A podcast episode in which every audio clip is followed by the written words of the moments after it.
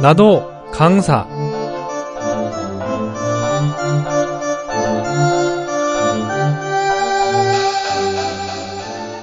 중국 신화에 나오는 여덟 신선 중에 한 분인 장가로는 항상 당나귀를 거꾸로 앉아서 탔다고 합니다.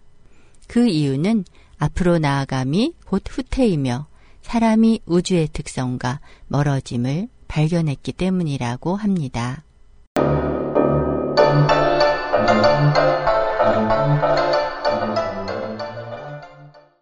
오늘 강의의 주제는 스스로 생각하고 느끼는 아이로 키웁시다인데 강사님을 만나보겠습니다. 여보세요. 희망성입니다. 네, 안녕하세요. 네. 어, 나도 강사에 참여해 주셔서 정말 감사드리고요. 간단한 자기소개 부탁드릴게요. 네, 어, 저는 대전 YMC 청소년 상담실에서 자원봉사를 하고 있는 김은경입니다. 네. 어, 오늘 강의 주제가 스스로 생각하고 느끼는 아이로 키웁시다인데 정말 요즘 필요한 교육이 아닌가 싶어요. 구체적인 내용을 들어보겠습니다.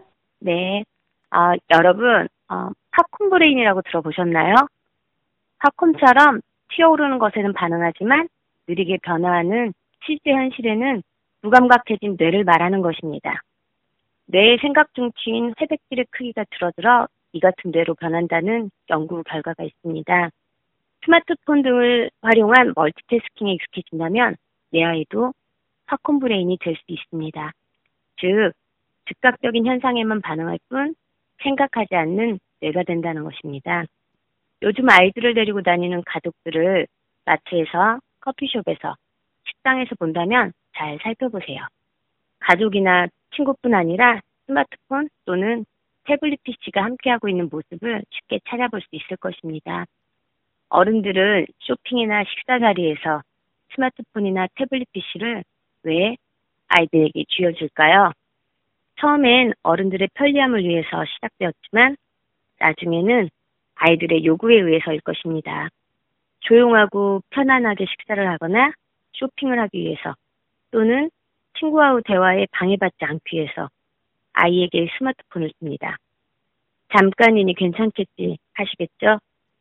처음에는 아이도 호기심에 눈앞에 움직이는 화면을 보고 있지만 나중에는 호기심이 아니라 습관처럼 그 화면을 보기 위해 스마트폰을 찾을 것입니다. 그 잠깐의 횟수가 많아지면 많아질수록 내 아이를 내가 스마트폰 중독자로 만들고 있다는 사실을 아셔야 합니다. 유아들은 스스로 중독자가 되는 것이 아니라 다른 사람에 의해 특히 부모에 의해 스마트폰 중독자가 된다는 사실 꼭 기억해 주세요. 스마트폰 중독에 의한 악영향은 신체적인 문제뿐만 아니라 팝콘 브레인, 우울증, ADHD, 충동 조절 장애 등의 정서적인 형태로 나타납니다. 모든 부모님들은 내 아이를 창의적으로 생각하고 느낄 수 있는 아이로 키우고 싶어 합니다. 그러기 위해서는 스마트폰 화면 속에 뽀로로나 타요가 아니라 엄마 아빠와 눈 마주치며 이야기하고 산책하고 놀이터에서 뛰어놀 수 있도록 해주어야 할 것입니다. 스마트폰을 통해 기쁨이나 즐거움을 배우는 것이 아니라 스스로 느끼고 만지고 경험하고 땀 흘리며 즐길 수 있는 환경 안에서 창의적인 아이가 될 수 있습니다. 창의적인 아이로 만들기 위한 첫 번째 실천이 바로 우리 아이와 스마트폰 이별시키기가 아닐까요? 내 아이를 사랑한다면 힘들고 어렵겠지만 스마트폰과 이별시켜주세요. 그러면 스스로 생각하고 느끼는 건강한 아이로 키울 수 있습니다. 감사합니다. 네, 감동적인 강의 정말 잘 들었습니다. 정말 요즘 아이들에게 필요한 것을 구체적으로 짚어주셔서 속이 후련해지는 기분이에요. 네. 부모님들도 알고 계시지만 실천하지 못하는 부분이 아닐까 싶어서 이런 기회에 이야기하게 되었습니다. 네, 제가 평소에 느끼던 것도 창의적인 아이로 자라길 바라면서 먼저 스스로 생각할 시간과 기회를 줘야 하는데 생각도 가르치고 시간도 부모에 의해서 조절되고 있다는 생각이 많이 들었거든요.